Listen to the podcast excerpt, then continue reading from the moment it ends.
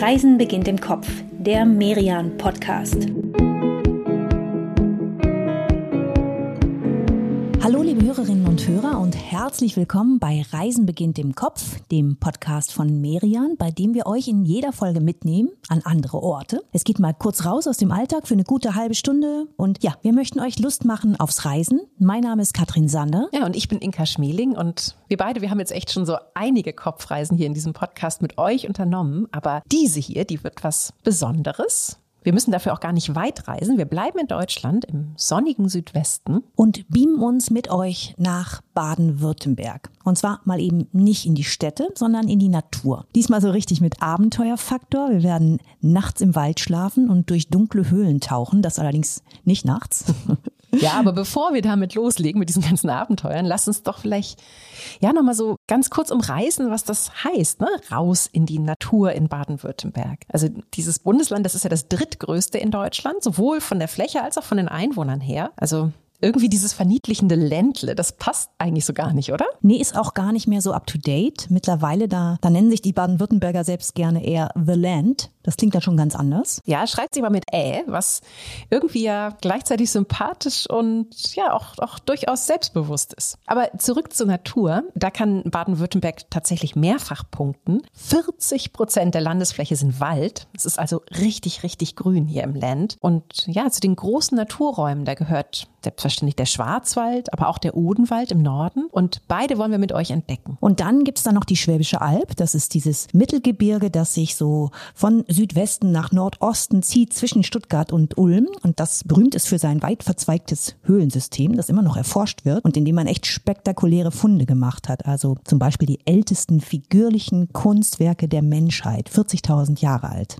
Also echt ein, ein volles Naturprogramm. Wir beide, wir fangen jetzt mal an im Norden, im Odenwald. Der reicht ja im Norden bis, bis nach Bayern und Hessen, also zieht sich so bis zum Spessart und zum Taunus hoch. Wir beide, wir bleiben aber natürlich in Baden-Württemberg, genauer gesagt im Naturpark Neckartal-Odenwald. Und was wir uns dort jetzt mit euch vorgenommen haben, ist eben viel mehr als nur eine ganz normale Wanderung. Wir gehen auf Trekking-Tour. Das heißt, wir wandern schon, aber wir übernachten eben auch mitten im Wald. Ja, und das auch nicht auf normalen Campingplätzen hier oder sowas, sondern in einem von vier Trekking-Camps. Die gibt es seit 2020 im Odenwald. Diese Camps, die liegen richtig abgeschieden. Die sind auch auf normalen Wanderkarten jetzt gar nicht eingezeichnet.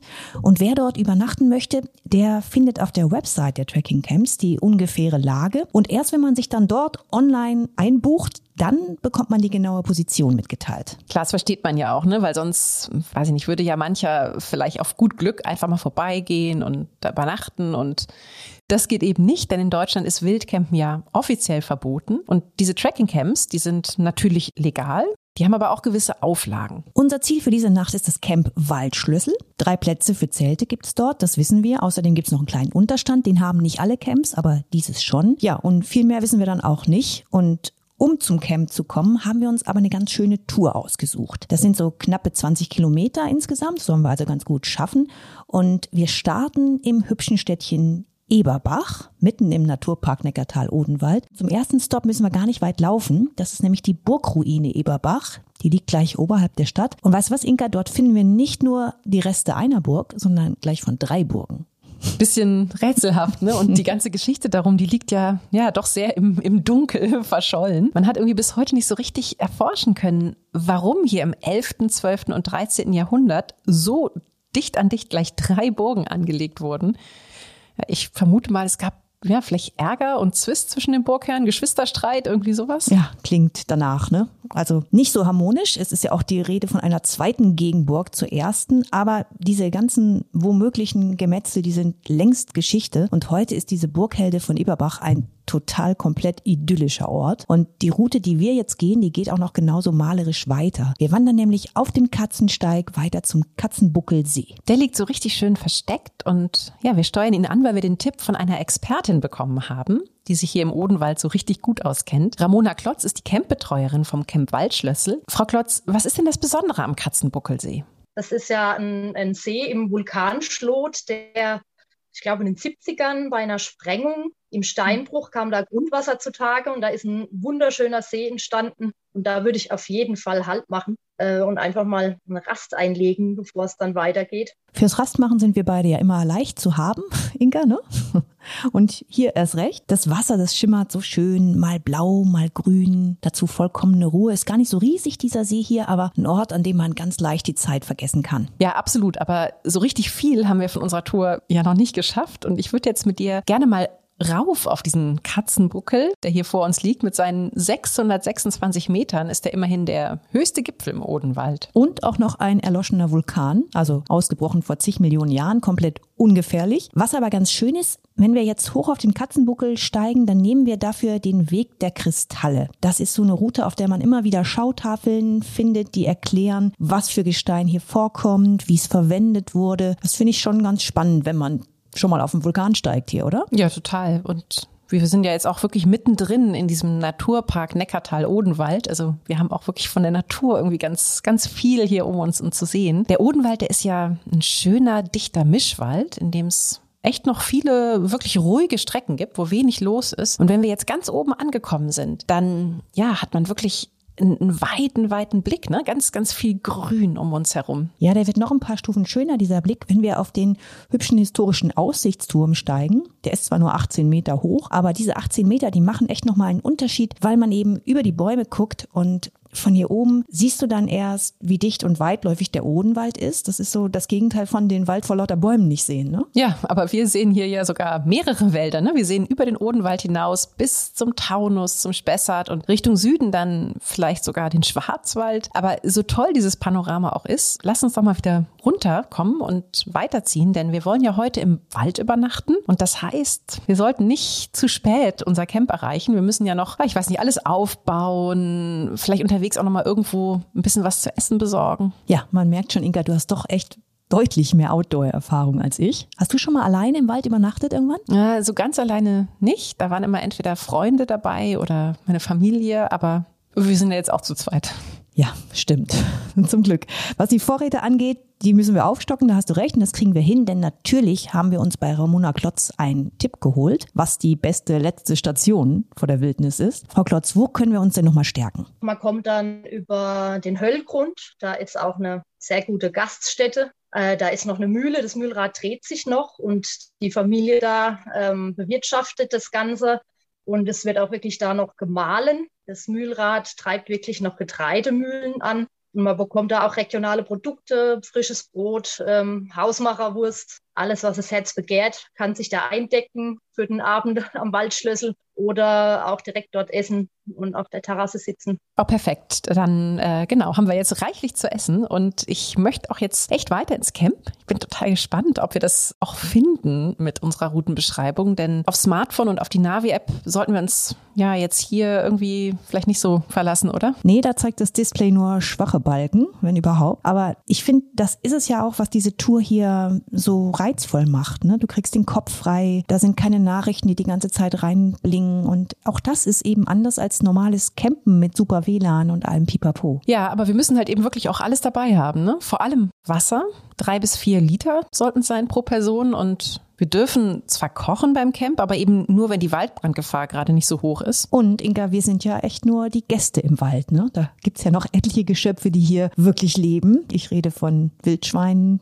Füchsen, Rehen, und allen anderen Tieren des Waldes. Wir haben uns das natürlich im Vorfeld gefragt und haben uns beruhigen lassen. Es ist noch nie was passiert. Die Tiere, die machen um die Tracker einen großen Bogen. Nur unsere Vorräte, die hängen wir besser hoch nachher, um keine Mäuse als Gesellschaft zu kriegen. Oh ja, das ist ein guter Plan.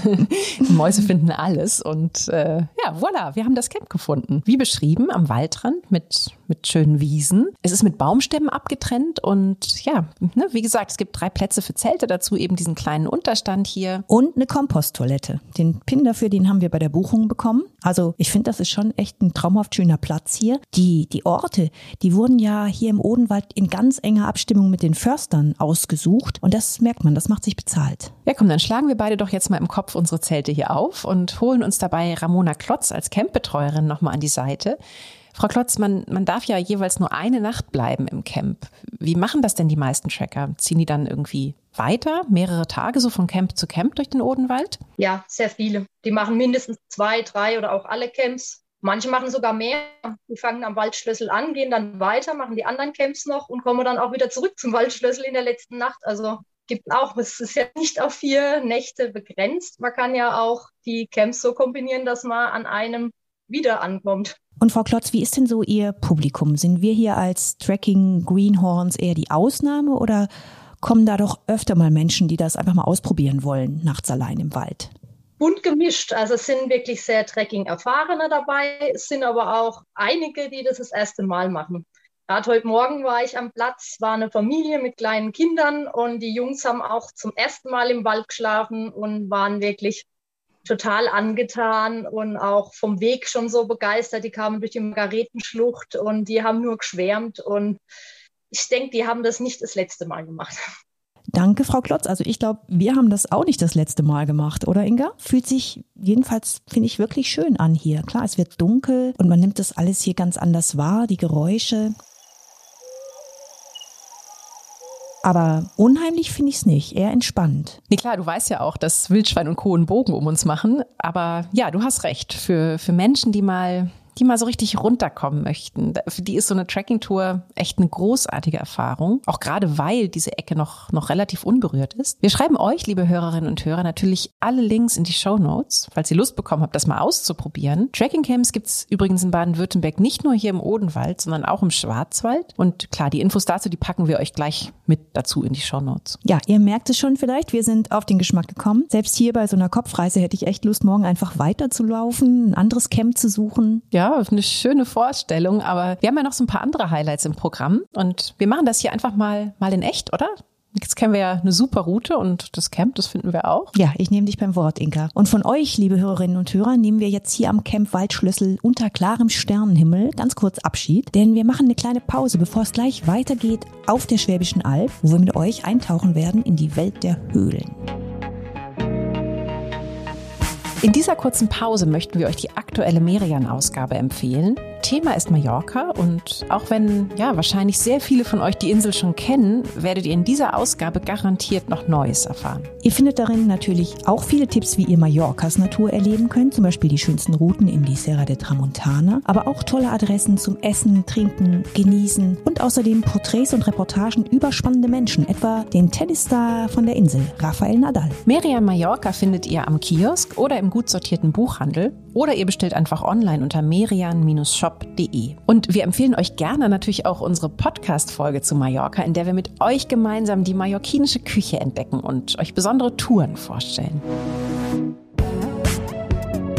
Willkommen zurück in Baden-Württemberg. Wir haben es euch ja am Anfang schon angekündigt. Tracking im Wald bleibt heute nicht die einzige besondere Erfahrung. Wir haben uns nämlich auch noch eine Höhlentour vorgenommen. Und zwar nicht irgendeine, sondern wir möchten mit euch die Falkensteiner Höhle erkunden. Die liegt zwischen Grabenstetten und Bad Urach und ist eine noch aktive Wasserhöhle. Ja, aber Katrin, bevor wir abtauchen, lass uns doch noch mal kurz drüber sprechen, woher diese Höhlen hier auf der Schwäbischen Alb eigentlich überhaupt kommen. Denn ja, diese Alb, die ist ja ja so ein bisschen sowas wie so ein geologisches Geschichtsbuch. Wir haben es ja am Anfang schon gesagt, hier wurden eben Kunstwerke aus der Eiszeit gefunden, wie der berühmte Löwenmensch, aber auch davor weltbekannte Fossilien. Und unter anderem deswegen sind die Höhlen im Achtal und im Lohnetal 2017 sogar zum UNESCO-Welterbe ernannt worden. Nirgendwo in Deutschland gibt es mehr Höhlen als hier auf der Schwäbischen Alb und das liegt daran, dass vor Jahrmillionen das Wasser hier den Fels so ausgewaschen hat, dass eben dieses weit verzweigte System von Höhlen entstehen konnte. Viele davon waren wahrscheinlich in grauer Vorzeit bewohnt. Darauf deuten ja die, die Kunstwerke hin, ne, die man hier gefunden hat.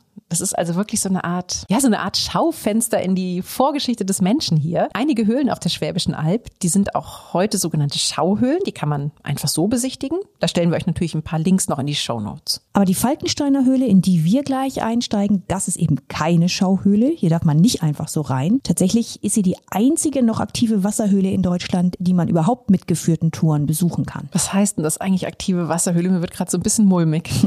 Ja, gute Frage. Das bedeutet schlicht, dass sich diese Höhle immer noch verändert. Ne? Wir haben ja gesagt, Wasser hat vor Jahrmillionen diese Höhlen hier auf der Alp entstehen lassen. Von dem Wasser ist aber in vielen Höhlen überhaupt keine Spur mehr heute.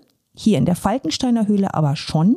Da fließt das Wasser durch die Höhle. Regenwasser sickert außerdem noch ein und das heißt alles zusammen, dass die, dass die Höhle sich weiterentwickelt, dass sich da neue Versinterungen bilden, aber natürlich alles in so einem gemächlichen Tempo, dass wir als Menschen das kaum mitbekommen. Ja, wir beide, wir sind inzwischen angekommen vor dem Eingang der Höhle und jetzt so von außen betrachtet sieht es erstmal noch recht komfortabel aus, ne? Ziemlich groß und so ein richtiges Portal hier. Bei uns ist Konstanze Kraus. Sie führt mit ihrem Partner gemeinsam die Agentur Coyote Outdoor und war selbst schon unzählige Male in der Höhle. Was ich ja irgendwie ganz beruhigend finde, oder Inka? Ich auch, ja. es gibt hier am, am Eingang der Höhle für alle Neoprenanzüge und sogar Neoprensocken und natürlich auch Stirnlampen für jeden. Also damit ist eins schon mal klar, es wird nass und es wird dunkel. Oder Frau Kraus, was, ja, was erwartet uns denn jetzt in der Höhle? Wie eng und dunkel wird es? Falkensteiner Höhle ist insgesamt eine recht geräumige Höhle. Das ist gleich am Eingang, da kommt ähm, eine niedrige Felsdecke, das nennt sich Demutsschluf, hat also einen ganz eigenen Namen, weil man demütig sich verbeugt vor der uralten Höhle, verbeugen muss, um reinzukommen. Und da geht es dann so, ja, so circa 12, 13 Meter so niedrig und dann kann man sich aber wieder aufrichten. Und das Wasser, das beginnt dann gleich hinterm Eingang? Von Anfang an kriegt man nasse Füße. Also sobald man hineingeht, kriegt man nasse Füße und steht dann auch schon so je nach Wasserstand ähm, Knöchel bis Oberschenkel tief im Wasser, schon die ersten Meter. Und dunkel ist es natürlich drinnen. Also wenn man Lampen ausmacht, ist es dann auch wirklich stockdunkel nach ein paar Metern schon, nach der ersten Kurve. Ähm, aber mit den Lampen ist es ja auch gut beleuchtet. Man sieht den Weg. Gut, dann wagen wir uns mal vorwärts in Richtung Demutsschluf. Es gibt ja verschiedene Touren rein in die Falkensteiner Höhle, je nachdem, wie tief man vordringen möchte, was man sich zutraut. Wir haben jetzt mal die Tour 3 ausgesucht. Das ist die Tour für Sportliche und das sind so gute 1000 Meter in den Berg rein, durchs Wasser. Und liebe Hörerinnen und Hörer, nur um das ganz klar zu sagen, für Sportliche, das ist schon eine Stufe weiter als für Mutige. Aber im Kopf sind wir beide ja super mutig und die erste Mutprobe, die kommt nämlich auch schon gleich, denn direkt vor uns, da liegt der erste Siphon, so nennt man in der Wasserhöhle die Stellen, an denen sich die Felsdecke senkt, das Wasser also fast oder sogar ganz bis an die Decke reicht und ja, da muss man dann durchtauchen. Dieser Siphon hier, der ist aber zum Glück nicht, nicht sehr lang, also vier Meter, okay, wie man es nimmt. Vier Meter sind vier Meter. Frau Kraus, wie kommen wir denn da durch? Was können wir falsch machen? Was sollten wir nicht falsch machen? Es gibt einfach verschiedene Möglichkeiten, da durchzukommen. Je nach Witterung und Wasserstand ist da oft ein Luftspalt von vielleicht zehn Zentimetern und bei so einem Wasserstand kann man tatsächlich auch auf den Rücken sich legen und äh, ohne Helm dann mit aber der Nase so kurz vor der Felsdecke und atmend sich da ganz langsam durchziehen. Und sonst legt man sich aber einfach auf den Bauch und nimmt das Seil in beide Hände und holt Luft, zieht, nimmt den Kopf runter und zieht sich da durch. Also technisch gar nicht schwierig, sind ja wirklich nur gute vier Meter, aber es kostet schon Überwindung. Absolut. Und das Wasser, um das nur noch mal ganz deutlich zu sagen, hier in der Höhle, das hat keine Pooltemperatur. Ne? Das sind echt kühle sieben Grad. Also ja, das kostet Überwindung, fühlt sich aber irgendwie auch super an, wenn man es dann geschafft hat. Nach diesem engen Siphon, da wird es in der Höhle ja auch wieder etwas geräumiger. Es geht weiter. Jetzt laufen wir noch so um die 100 Meter. Das Wasser ist schon ziemlich tief.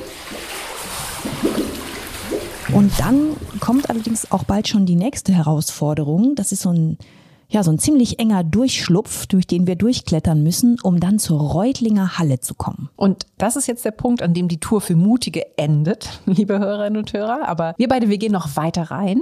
Wobei diese Reutlinger Halle, die ja, die hat ja wirklich auch schon was, was Majestätisches, finde ich, oder? Ja, ist jetzt gar nicht, dass sie so unglaublich riesig ist, aber diese Vorstellung, ne, dass man sich klar macht, dass die Natur sich das alles so über Jahrmillionen Jahre ausgedacht hat. Diesen Raum hier unter der Erde, das ist ja, das ist wirklich wie eine ganz eigene Welt für sich. Und wir beide, wir wollen ja jetzt noch weiter. Ne? Wir wollen ja noch bis zur Wasserfallstrecke der Falkensteiner Höhle.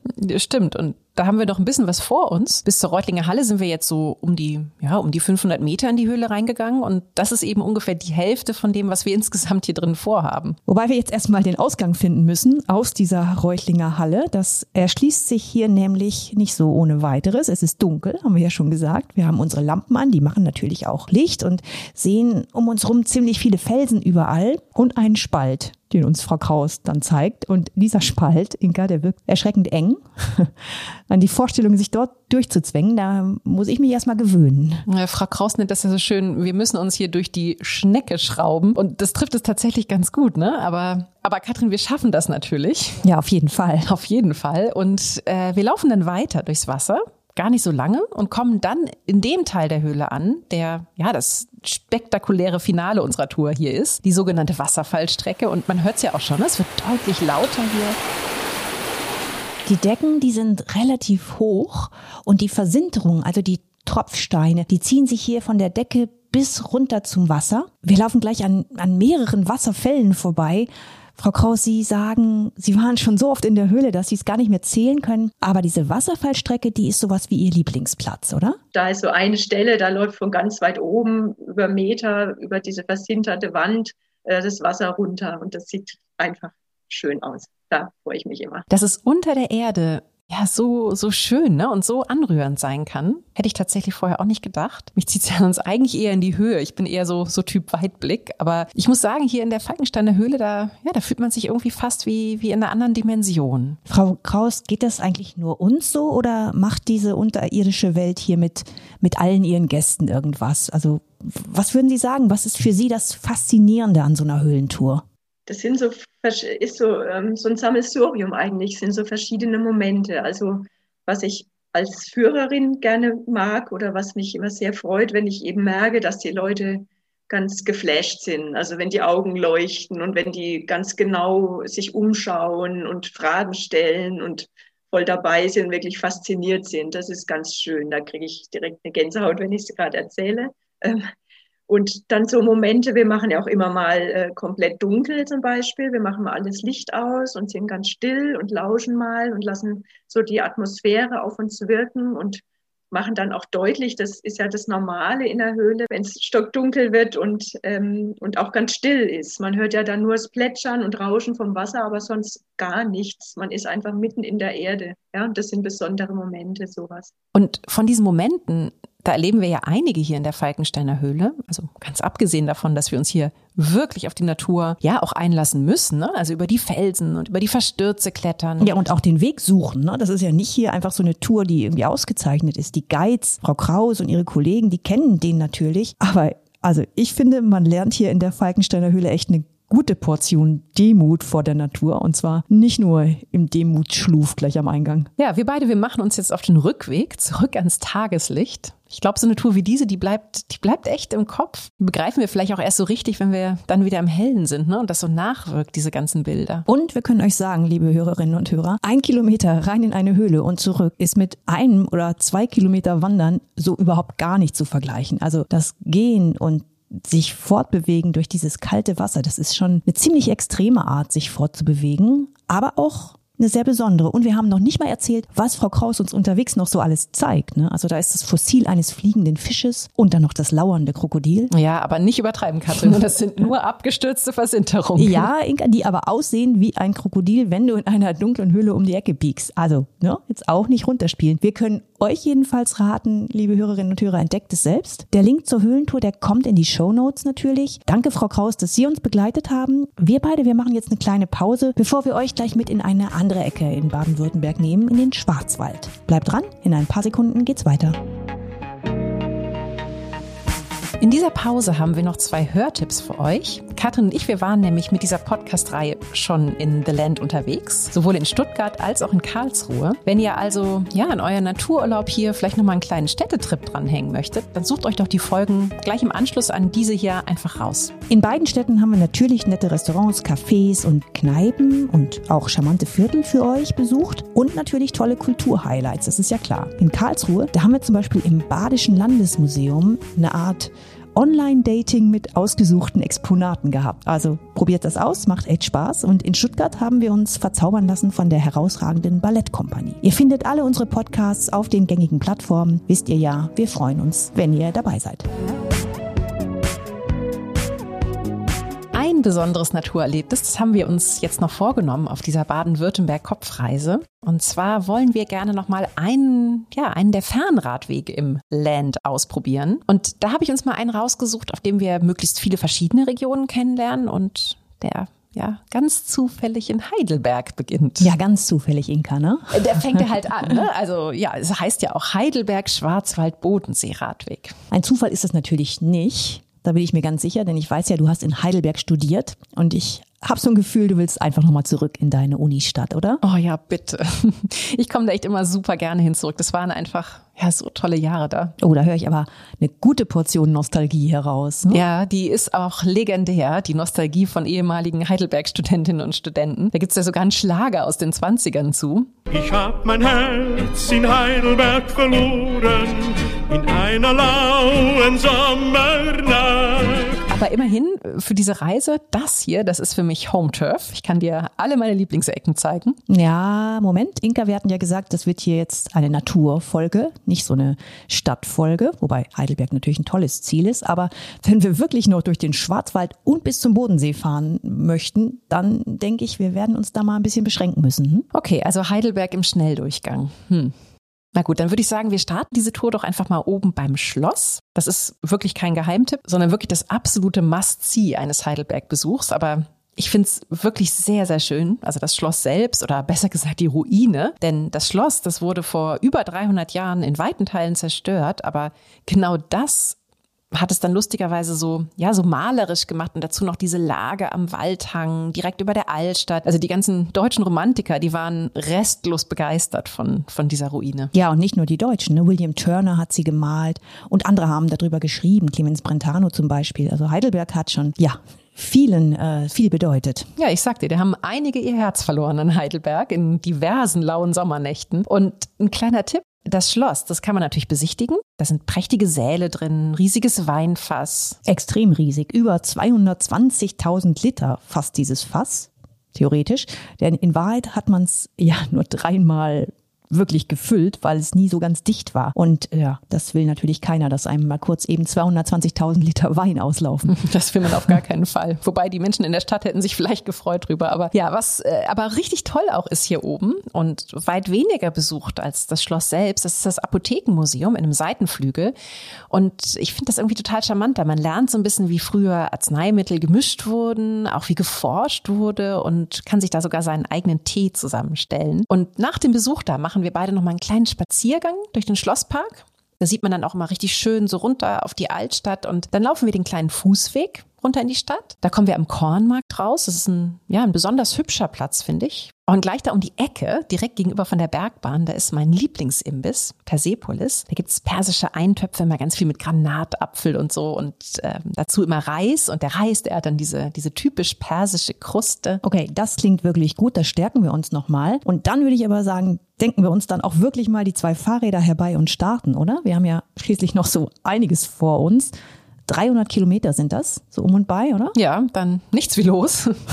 Durch die Altstadt äh, fahren wir am besten aber auf der Plöck. Das ist die Fahrradstraße hier. Auf der es echt viele, viele Fahrräder gibt und auch viele, viele Cafés, kleine Läden. Also das ist echt die Studentenecke hier in Heidelberg. Und nach der Altstadt geht's dann weiter Richtung Südwesten. Die nächsten Stationen auf der Route sind Bruchsal, Bretten, Karlsruhe. Aber da rasen wir jetzt mal im Kopf durch, denn bei Pforzheim, da erreichen wir dann so langsam den Schwarzwald. Ja, das ist ja sozusagen Tour de France Tempo, was wir hier vorlegen. Aber mir geht's tatsächlich wie dir. Wir freuen uns einfach schon so auf dieses ja große Mittelstück unseres Radwegs, auf den Schwarzwald. Ist auch ein Mittelgebirge, hatten wir schon. Dieses hier liegt im Südwesten von Baden-Württemberg und definitiv ganz weit oben auf der Liste der Reiseziele in Deutschland. Gleich am Anfang, da, da führt uns der Radweg jetzt zum Beispiel durch den Naturpark Schwarzwald und da gibt's wirklich wildromantische Natur.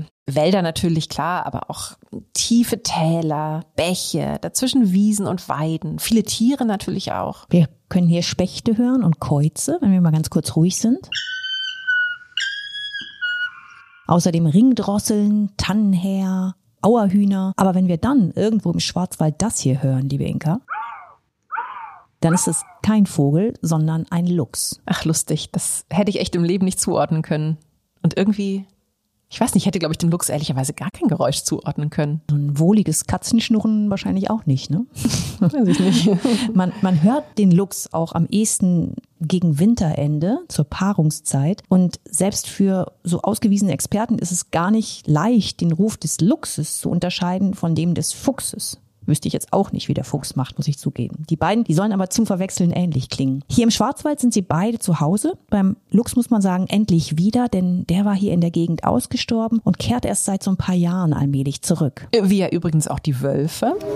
Und letztlich zieht der Schwarzwald all diese Tiere natürlich aus dem gleichen Grund an wie uns. Ja, hier ist einfach so richtig, richtig viel Natur und auch richtig viel Platz für alle. Der Schwarzwald, der ist 150 Kilometer lang und zum Teil bis zu 50 Kilometer breit. Und er hat ja wirklich auch eine, ja, eine sehr abwechslungsreiche Landschaft. Ne? Das ist ein einziges Auf und Ab hier. Auf und Ab klingt für uns als Radfahrer jetzt mal nach einer Herausforderung. Du hast zwar vorhin gesagt, dass der Schwarzwald ein Mittelgebirge ist, aber der höchste Berg, der Feldberg, der bringt's ja immerhin auf fast 1500 Meter. Ja, hier muss man schon, glaube ich, ganz schön strampeln. Aber wir können ja mal Karen Hannemann fragen. Die betreut für die Schwarzwald Tourismus GmbH die Fernradwege und sie ist auch für den Heidelberg Schwarzwald Bodensee Radweg verantwortlich. Einige Etappen ist sie selbst auch schon gefahren.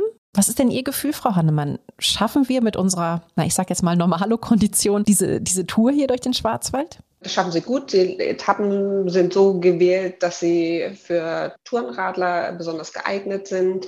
Ähm, eben zwischen äh, 30 Kilometer bis 60 Kilometer sind die Etappen lang. Das heißt, es ist gut machbar für ähm, auch normal äh, Fahrradfahrer, um auch äh, die Sehenswürdigkeiten entlang der Strecke zu genießen. Das Rascheln, was wir da im Hintergrund gehört haben, das ist übrigens die große Übersichtskarte des Radwegs. Und die können wir euch, liebe Hörerinnen und Hörer, für diese Strecke echt nur ans Herz legen. Wir schreiben euch in die Shownotes mal einen Link wo ihr mehr Infos über den Radweg bekommt und diese Karte eben auch bestellen könnt. Tja, und wir beide, wir radeln jetzt weiter, richtig durch den Schwarzwald. Wir haben ja gehört, wir schaffen das. Und wir durchqueren ihn einmal von Nord nach Süd. Frau Hannemann, haben Sie denn vielleicht noch einen Tipp für uns, wie wir ja aus dieser Schwarzwald-Etappe, ich weiß nicht, so das meiste rausholen, also es besonders genießen können? Ich würde mir einfach für den Fernradweg genügend Zeit einplanen, um auch einige Highlights äh, entlang der Strecke äh, mitzunehmen. Da haben wir jetzt allerdings unterwegs ein bisschen die Qual der Wahl, denn es gibt ja wirklich viele Orte, wo es echt schön wäre, ein bisschen länger Station zu machen. Hübsche Fachwerkstättchen, Burgruinen, vielleicht zwischendurch auch mal einfach ein bisschen wandern. Frau Hannemann, Vielleicht können Sie uns da doch noch mal helfen. Was ist denn Ihr persönliches Lieblingsstück auf dieser Route? Wo sollen wir die meiste Zeit einplanen? Mein persönliches Lieblingsstück ist Rottweil, Villingen, Schwenningen, Donaueschingen und dann eben von Donaueschingen bis Radolfzell Richtung Bodensee, wenn man die Alpen sich schon auch hat. Etappe 5 und 6 sind das, also ja sozusagen das finale Grande auf dieser Route und Klar, auf der Strecke, da liegen wirklich hübsche Orte. Ne? Allein Rottweil am Anfang. Es hat so einen, so einen mittelalterlichen Stadtkern. Und ist berühmt für die Hunderasse, ne? den Rottweiler, der tatsächlich hierher kommt. Kleiner Fun Fact am Rande. Aber auch wenn die Orte natürlich echt schön sind, für mich bleibt hier im Schwarzwald schon die Natur das ganz große Highlight. Und Frau Hannemann hat es ja auch schon gesagt, ne, auf den Bodensee zuzuradeln und dabei dann die Alpen auch schon im Blick zu haben, das hat echt was. Ja, wir können ja vielleicht sogar bei dem Blick das Ankommen noch so ein kleines bisschen hinauszögern. Und bei Blumberg-Zollhaus, da kann man in die Sauschwänzlebahn steigen. Das ist eine historische kleine Bahn mit Diesellok, die sich dann 25 Kilometer lang so richtig durch den Schwarzwald schlängelt. Unterwegs, da passiert sie gleich mehrere Tunnel und einer davon, der ist so gekringelt, dass er eben ja, an das Schwänzchen einer Sau erinnert. Aber keine Sorge, wir werden definitiv nicht nur in Tunnel sitzen hier, sondern wir können noch mal ja, uns ein bisschen zurücklehnen, noch mal so ganz in Ruhe die letzten Schwarzwaldansichten genießen. Ach du, so eine schöne gekringelte Ehrenrunde durch den Schwarzwald, das finde ich gut. Und dann auf an den Bodensee. Wir sind ja jetzt fast da. Ja, und das ist jetzt dein Terrain, liebe Katrin, denn du hast ja letztes Jahr mit deinem Mann und euren drei Kindern die Sommerferien hier verbracht. Und was würdest du denn sagen? Also wir, wir kommen ja jetzt an in Radolfzell am Nordwestufer des Sees. Ja, was ist dein Tipp als Bodensee-Experten? Was machen wir denn jetzt hier? Du, auf jeden Fall gehen wir rauf auf den See. Ne? Hier bei Radolf Zell, da wirkt er jetzt erstmal ja, recht schmal, aber das ist er natürlich nicht. Ne? Insgesamt hat der Bodensee echt beeindruckende Ausmaße. Der ist 63 Kilometer lang, einer der größten Seen in Europa damit und dazu ja auch noch so ein, so ein echtes Dreiländereck. Ne? Zu Österreich und Schweiz grenzen hier an und es gibt wirklich viele Arten, den See zu erkunden. Wir könnten hier segeln gehen,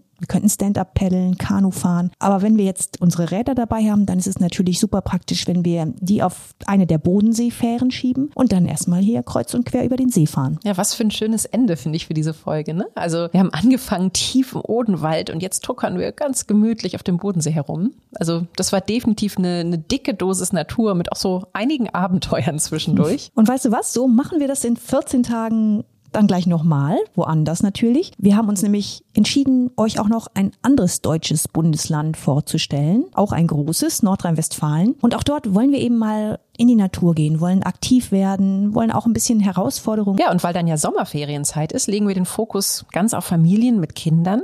Wir freuen uns drauf und wir hoffen, ihr seid dann wieder mit dabei, liebe Hörerinnen und Hörer. Bis in 14 Tagen.